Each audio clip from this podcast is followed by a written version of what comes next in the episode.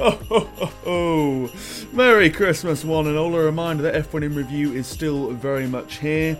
We're returning in the new year, that being 2023, February the 22nd.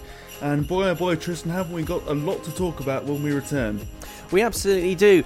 Merry Christmas, and uh, we hope you're having a, a, wonderful festive period wherever you are in the world. And given this is a time for, for thank yous, a time for reflection, mm-hmm. and we've got a few weeks off to reflect on uh, the series um, last year and the F1 um, season last year, we thought we'd do a few thank yous ourselves, primarily to you, the, the listeners. We wouldn't be here without without you, and if it's 10 minutes, 20 minutes, or the full hour that you listen to us uh, every week or every other week, whenever you fancy listening to us, we'd like to thank you for everything that you've contributed to the podcast um, over the last 12 months, and if you've been listening further than that uh, before as well. And, and, there are an awful lot of you now, yes. actually, um, literally thousands.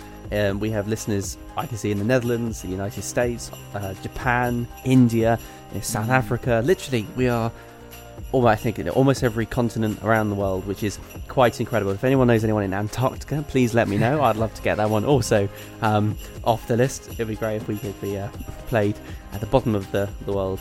Um, and so we'd just like to say thank you very much. As Tom says, we can't wait to come back um, next year. So much stuff has already gone on, hasn't it, Tom?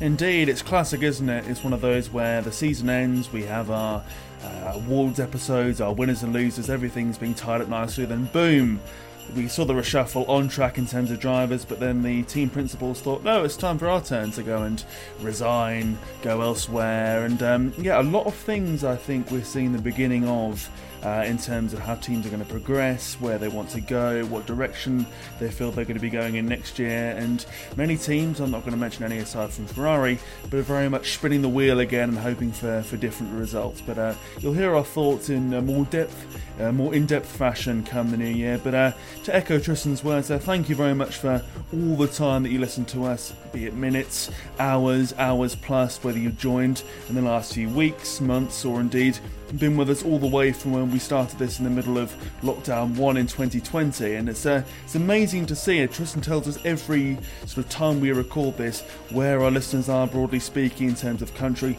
how many there are as well, and it does stagger me that so many of you around the world are tuning in day after day, week after week to listen to us all ramble on with our, our half baked theories and ideas about where teams and drivers are going. But do stick with us. If you're enjoying this, do spread it far and wide as well. And we look forward to meeting you again, albeit virtually, and uh, telling you our thoughts about races and team movements in the next year of 2023. So keep safe, and we'll now return to our winter hibernation.